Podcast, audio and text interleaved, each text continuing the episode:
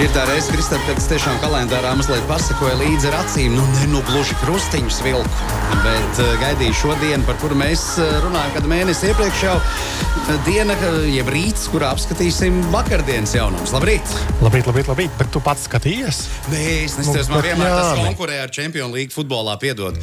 Un skaidrs, kas tavā gadījumā Un uzvarēja. Beig, beigās es zinu, ka man ir tas kā mentors šajos jautājumos. Viņa vārds ir Kristaps Skutels. Uh, nu, ko es tur visu to stundu garumā Jā. Uh, veltīšu tam laikam, ja Kristaps atnāks un ļoti forši akcentēs jaunumus. man tu skatījies Kaitina. Viņš lai tev kaitina. savā Samsung vietā runī? Nu, neskatījos, jo biju aizņemta ar citām svarīgām Tām lietām. lietām. Ļoti, Ļoti labi. Tad, tad es vienīgais skatījos šeit. Ja?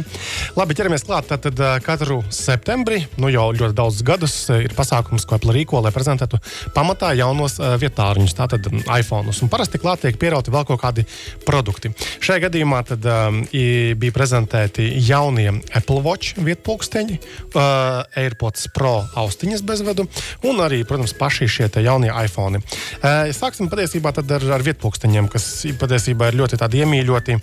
Uh, viss vienā tipa vietpulksteņi, jo joprojām ir tātad uh, vesels lērums ar cilvēkiem, kas ir aktīvāki tur sportos, visādos. Un tad viņi izvēlas tiešām tur gārminus, sunto, polārus un tādas vairāk vai mazāk specifiskas ierīces, kas ir ļoti pielāgotas tieši dažāda veida tur sportu uh, kustību analīzei, nu reāli, reāli padziļināti. Kaut varbūt uh, tas korpus vai, vai tā programmatūra nav uh, tik pievilcīga, varbūt kā tas ir nu, Apple gadījumā vai Samsung gadījumā, kas taisa šos, kā jau minēju, viss vienā tipa vietpūksteņus. Tad no jauniem produktiem ir jauns um, Apple Watch SE, tas ir tas budžeta klases vietpunktsnītis, kas jau pirms vairākiem gadiem tika izlaista. Pirmā versija tātad tas ir lētākais Apple Watch, ko mēs varam iegādāties, nu, kuram tur daļa funkciju vienkārši nav pieejami. Tad no šīm te, nu, galvenajām produktu līnijām tātad Apple Watch 8. paudzes, jeb Series 8 uh, vietpunktsnis, kas izskatās tāpat kā iepriekšējās paudzes vai pat paudžu pulkstenis, nu, tā kā manējais, nu, šāds te. Mm -hmm. Visi tādi kantaini vienādi. Bet turklāt nāk tātad, man liekas, no tādām interesantākām lietām ir temperatūras sensors iebūvēts iekšā, kas vismaz prezentācijā tika reklamēts, ka tas ir sievietēm noderīgi, lai varētu analizēt uh, cikla jautājumus. Ja? Un, uh, Nu, tā jo, jo tur, lai acīm redzot, tā temperatūra var daudz ko pateikt. Un, lai tev nav citādākos veidos jāmēra tā temperatūra, kur tev uz rokas ir. Un, nu, būtu labi notestēt, uh, pēc tam, kad šie pūkstiņi būs pieejami, cik tā lieta darbojas. Um, Precīzi. Um, tālāk, uh, nu, jā, palielam, kā, man liekas, ka tas nav tāds īpaši interesantākais uh, no šiem produktiem, um, tas astotais. Bet kas ir interesantākais no vilpokstiņiem, ir jaunais Apple uh, Watch. Ultra. To, ko Baumu līmenī devēja par Apple Watch Pro. Tātad uh, Apple izziņoja jaunu uh, Apple Watch vietu pulksteni, kas viņuprāt ir paredzēts nu, tiem sūrajiem cilvēkiem, kas kāpj kalnos, skrien tur ultramaratonus. Tātad tas ir izturīgākā korpusā, lielāks, izturīgākām siksniņām, kuras būs specifiskas šim modelim. Tu nevarēsi izmantot ie- iepriekšējās pulkstenis. Tātad visām šīm ultrām būs iebūvēts arī bezvadu internets, uzlabots tur GPS, nu, lai varētu tu atrast, kur tu tur atrodies un, un kā tu atrodies. Tālāk viņi tur ir prezentācijā diezgan daudz skaidroja, ka šo ultra pulksteni varēs izmantot arī niršanā. Jo, labi, es nekad neesmu niris, bet nu, cik man tā saprašanās, tad tur diezgan svarīgi ne tikai cik ātri tu ienirsti, bet arī cik ātri tu at, atpakaļ Nu, mēģini. tas tikt. ir jā, jā, jā. jā. Viņš tur pa- māk. Es, es laikam no jums vienīgā esmu to darījis. Ja? Jā, bez Apple Watch, jā. Bez nekā. Arī tu vispār diezgan riskātos apstākļos, un uh, manā gadījumā tiešām tas varēja beigties ļoti traki, jo man izsvieda ūdens ārā. tu tā izspļāva, un, un man bija diezgan tā. Nepatika. Ja? Nu, tur ar sekām visādām.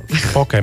Jā, nu Jā. tad, uh, tad Apple domā, ka nu, viņi tagad varēs um, konkurēt ar šo produktu ar citiem uh, kas ir jau tādi niršana, niršanas, niršanas šīm te pūksteņiem, datoriem. Nu, man liekas, ka diving computer tā viņas arī sauc, uh, jo tur precīzi sensori un, un, un viss šitais te.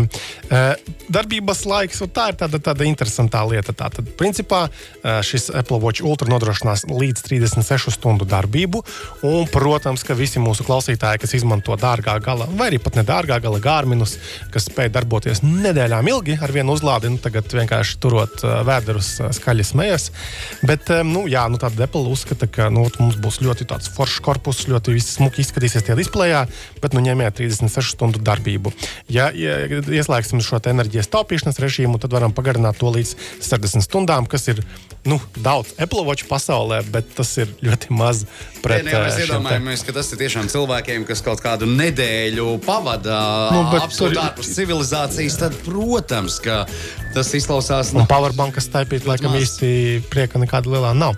Jo nu, pa ziemu es lietoju arī savu Apple Watch, kur es cītīgi lādēju katru vakaru. Bet vasarā man ir ļoti tāds vienkāršs Garmin instinkts vietpūkstenis, ko es lādēju tieši divreiz pa visu vasaru. Nu, tā kā nu, ir atšķirība tev. Lūk, nu jā, tāda Apple Watch Ultra maksās uh, tur mūsu pusē, man liekas, 999 eiro. Tā tad diezgan sirsnīgi. Tas ir pat drusku dārgāk nekā dārgā gala Garmin, kas arī var maksāt tur, tur 700, 800. Nu, tāds interesants produkts. Paskatīsimies, kā, kā veiksies Apple. Tālāk AirPods Pro bezvadu austiņas. AirPods Pro ir vispār AirPods ir populārākās bezvadu austiņas pasaulē. AirPods Pro ir tās ar tās ar skaņas slāpēšanas funkciju. Mm -hmm, Absolūti mm -hmm. fantastisks produkts. Ja mēs izmantojam tur MacBook, iPhone, iPad, tā pieslēgšanās, atslēgšanās, pārslēgšanās starp ierīcēm fenomenāli labi darbojas. Nu, absolūti perfektas austiņas. Klausies, ja tu nu, meklē šīs maziņās, kādā cenā mēs trāpīsim? Uh, tad AirPods jaunie maksās 299 eiro. Tā tad mazliet dārgāk nekā iepriekšējie. Maksā iepriekšējie 279 vai kaut kas tamlīdzīgs. Bet tad izskatās tāpat kā iepriekšējie. Darbojas labāk skaņas, trokšņa slāpēšana, ilgāka darbība. Es par to darbības ilgumu gribēju noprecizēt. Tur ir kaut kāds iedot stundas. Tā tad klausīšanās tā nepārtraukti var arī 6 stundas klausīties, uh, bet ja iemeti kārbiņā, viņš palādējās un turpina klausīties. Nu. Sērijas var noskatīties. Sešas, nu, cēt, jau, zin kā, nāk jau viņas bija īsākas, 40 minūtes. Es, es ikdien... pat sezonu nolauz. tad es šobrīd aktuālos projektus arī pats ikdienā izmantoju, nu es reāli pilnu darba dienu varu bez viņām tur nosēdēt, nu, nezinu, kamēr aizgāju uz labierīcībām vai aizgāju pusdienās, vienkārši iemeti palādējies un turpina tālāk. Tā kā baterijas darbība nav problēma. Tas, kas ir jauns klāt, foršs nācis, ka beidzot varēs paglāstot austiņas kājiņu, arī beidzot skaļumu regulēt. Ja, jo iepriekšējiem pro varēja piespiest, nu, lai pārslēgtos priekš atpakaļ vai nopauzētu, tagad varēs arī skaļumu paregulēt. Un pašu šo kārbiņu varēs tagad lādēt arī uz Apple Watch un MagSafe lādētājiem, jo iepriekš tu nevarēji to izdarīt tikai uz šiem te čī, jeb QI um, lādētājiem bezvadu. Tagad varēs arī uz, uz, uz Apple Watch lādētājs mums vaļājas. Tas vats kaut kur bums uzlika virsū, palādējies. Un plak... Tā, tām austiņām nāk līdzi lādētājs. Uh, tur nāk vats tikai droši vien. Vats man liekas ir. Nu, vats kā, visiem jā, nāk, tā kā, bet uz kontaktiņu. kontaktiņu nav. Kontaktiņu paši. paši. Jā, nav, nav. Ne, nebija, nebija, man liekas, jā. Nu, un uh, tad ir kārbiņā iebūvēts arī skaļrunīties, respektīvi, tu varēsi tagad likt viņam pīkstēt, lai tu atrastu, kur tā kārbiņa ir pazudusi. Ja?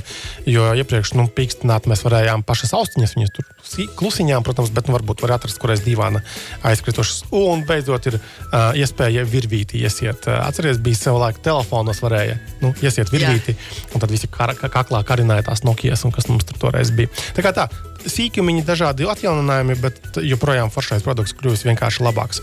Tagad par tiem iPhone. Tātad iPhone ir tā, ka mums ir 14. 14. plus. Tie ir tie pēdiņās parastie jaunie iPhone, eh, kur izmanto pagājušā gada iPhone procesorus. Tātad lielā mērā nu, dizains tur īpaši nemainās, procesori tur īpaši nemainās. Ir kaut kādi sīkumi. Tur displejam, man liekas, bija uzlabojumi, kamerām mazliet uzlabojumi, bet būtiski nekas nemainās. Tas, kas mainās, ir um, uh, iPhone 14 Pro modeļi. Joprojām ir Pro, joprojām ir Pro Max. Uh, tur gan ir izmaiņas. Uh, izmaiņas ir tādas, ka nu, ot, Eh, izgrauzums, ja, noči. Nu, tā aug, augšiņa, tā, tā augšiņa jā, kuru jā. patiesībā neviens nepamanā ikdienas lietošanā. Uh, tikai var pacepties, ka, oh, kā tur tur viss ir. Nu, pamani, tad, kad tu pārēji no kaut kāda iepriekšējā modeļa, kurām nebija uz teiksim, šo, un tu jāredz, ah, nu, ir jā. tāda augšiņa. Nu, jau pēc divām dienām tu viņu vairs nemani. Nu, lūk, un ja industrija iet vispār vietā viņos uz to, ka viņi mēģina šos iegrauzumus nu, maksimāli samazināt, uh, tikai ap kameras atstāja atciņas iegriezumu, vai arī vispār ir gadījumi, kad mēģina zem displeja paslēpt, ka tu gandrīz neredzi šo kameru. Apple iet pretējā virzienā. Viņi tagad ir padarījuši šo izgrauzumu dinamisku, ka tu, kad teiksim, lietotne spēja tur parādīt informāciju. Tas uh, izgrauzums var lielāks, mazāks displejā uzzīmēties. Piemēram, tev ir ienākošais kaut kāds zvans, tur rādās, piemēram, cik minūtes, sekundes tur runā. Uh, to pievienojas AirPodi, šīs austiņas. Ja? Šī informācija parādās augšā tajā daļiņā. Ja? Mm -hmm. Tev tur kaut kāda vēl tur lietotnē, nezinu, tur uh, lidojums, ja? tas, tas status, cik tālu jālido, tas parādās tur augšā. Tā kā no, no defekta viņi ir sataisījuši efektu. Un esmu gatavs sadarēt, ka šai lietai noteikti sekos arī Android ražotāji, lieli un mazi, tuvāko dažu gadu laikā. Samelojos patiesībā vēl par 14 iPhone. Ir gan daži jaunumi. Pieslēgšanās satelītiem. Par šo baumoja. Uh, bija arī nesen ziņa, ka Android 14 jaunajā versijā būs uh, arī šī satelīta um, pievies, savienošanās iespēja. Huawei pat izriņojuši kaut kādu telefonu, kas jau to spēj izdarīt. Tā doma ir tāda, ka tagad mm, iPhone, visi 14, uh, iesākumā ASV un Kanādā spēs savienoties ar satelītiem. Ir tāda kategorija ar ierīcēm kā satelīta telefoni, tāda pietiekami tāda ķieģeļa izmēra no, telefoni. Anteniņām. Bandīt filmās esam redzējuši, ka. Labi, tagad ir mazāk izmēra, mēdz būt arī, kur visādi ekstrēmo sportu vai, vai motobraucēji, kas pa tūkstošiem brauc, izmanto. Doma ir kāda. Tātad mēs nevarēsim tur baigi zvanīties. Nu, tur, kur nav mobilo sakaru. Jā, jā, tur tieši tā doma ir uh, par to, lai šis iPhone jaunie spētu nosūtīt kaut kādu heimu nepieciešamu palīdzību, izmantojot nu, šo satelītu. Tātad tev jābūt klajai debesī. Tev vēlams, lai nav nekāda lieta miglas, kas varētu traucēt, jo tā saziņa ir bez specifiskām garām antenām, lielām, ir, ir ļoti lēna. Bet principā tas ļaus tātad, iespēju, nu, ja tu kaut kādā tūkstnesī vai pazūdi nezinu, Ugāles mežos, ja, kur zonas ir, ir, tad varēsi kā, nosūtīt paziņojumu par nu, glābiet bet mani. Tas paziņojums būs kaut kādā īsiņas formātā, varēs sazināties ar saviem kontaktiem, vai tas jau ir stāsts tur ir, ko... tātad, tas nav īsiņu sūtīšana, tur būs speciāla lietotne, kurā varēs norādīt, tātad es esmu tur, nezinu, iestrēdzis tur kaut kur tur un tur, jā, man tur nezinu, ūdens beidzas vai vēl kaut kas tāds. Tas ir Find My iPhone variants, jā? Idejiski, jā, un patiesībā Find My iPhone arī būs saintegrēts, ka tev rādīsies, ka eh, balstoties satelīta informāciju, tas cilvēks ir kaut kur tur tajos kalnos. Es jau baigāju aizskatīt stāstīju, mūsu, mūsu mājā tika piedzīvots burtiski 1. septembrī nu, tāds ļoti, ļoti, ļoti interesants notikums, kur vecāki meklēja mm -hmm. uh, savu meitu. Vai. Jā, un atrada pēc Find My iPhone aizsvinējušos nu, tur kaut kur tajā mūsu, mūsu galā. Un, es izdzīvoju līdzi visu šo stāstu, un šoreiz tiešām My iPhone ļoti palīdzēja, jo ir tā funkcija, ka pat ja telefonam ir izslēgta skaņa, tad caur Find My iPhone tu vari aktivizēt to, ka telefons ir skaļš, zvanot uz viņu, saņemt šo signālu atpakaļ. Jā, un, un ļoti precīzi tika norādīta šī atrašanās vieta, un tikai pateicoties tam, nu, Kreņķis. Uh, jā, Nē, nē, mēs kā vecāki, šausmīgi nu, jūtām līdzi šim stāstam, jā, bet mēs atkal pārējām jau uz citu tēmu, ko es tev sākumā jau uzdevu, vai, ir kaut kāda jaunuma suņu kaķu, kas saka, Līdz tam mēs tiksim, lai Kristaps pabeidz par iPhone. Tur, jā.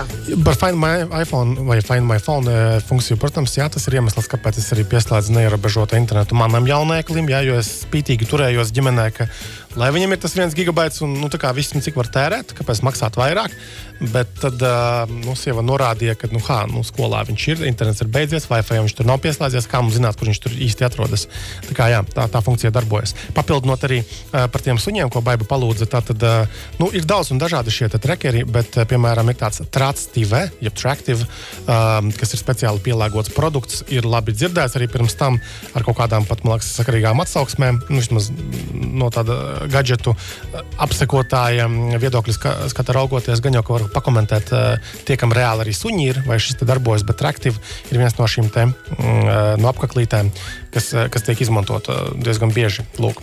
Un vēl noslēdzot par tiem, tiem iPhone jaunajiem, tagad šie te telefoni spēs detektēt arī Mm, avārijas eh, nu, mašīnās. Ja? Tad, tad, piemēram, eh, ja ir avārija, tur, tur dažāda veida avārijas viņi analizē, tad au, automātiski tādā telefonā parādīsies iespēja, nu, ka, hei, var ātri uzvanīt vai parādīt, ka man viss ir kārtībā, bet ar domu tādu, ka, nu, principā, lai telefoni sāktu arī paši zvanīt. Tas ir attīstīta tālāk šī funkcija, kas bija Apple Watchos, ka tu, piemēram, nogāzies no velosipēda vai mm, vecāks mm, cilvēks, mm, piemēram, mm. nokrīt kaut kur, ka telefons jau, hei, eh, vai pulkstenis šajā gadījumā, hei, vai to nav, nav nepieciešama palīdzība. Un tur super vienkārši ir arī e, paslidinot uz vienā virzienā šo displeju, var arī vienkārši nu, veikt nu, zvanu.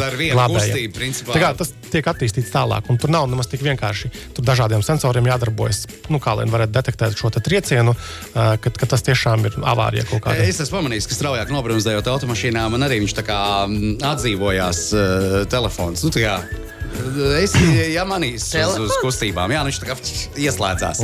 Iespējams, jā.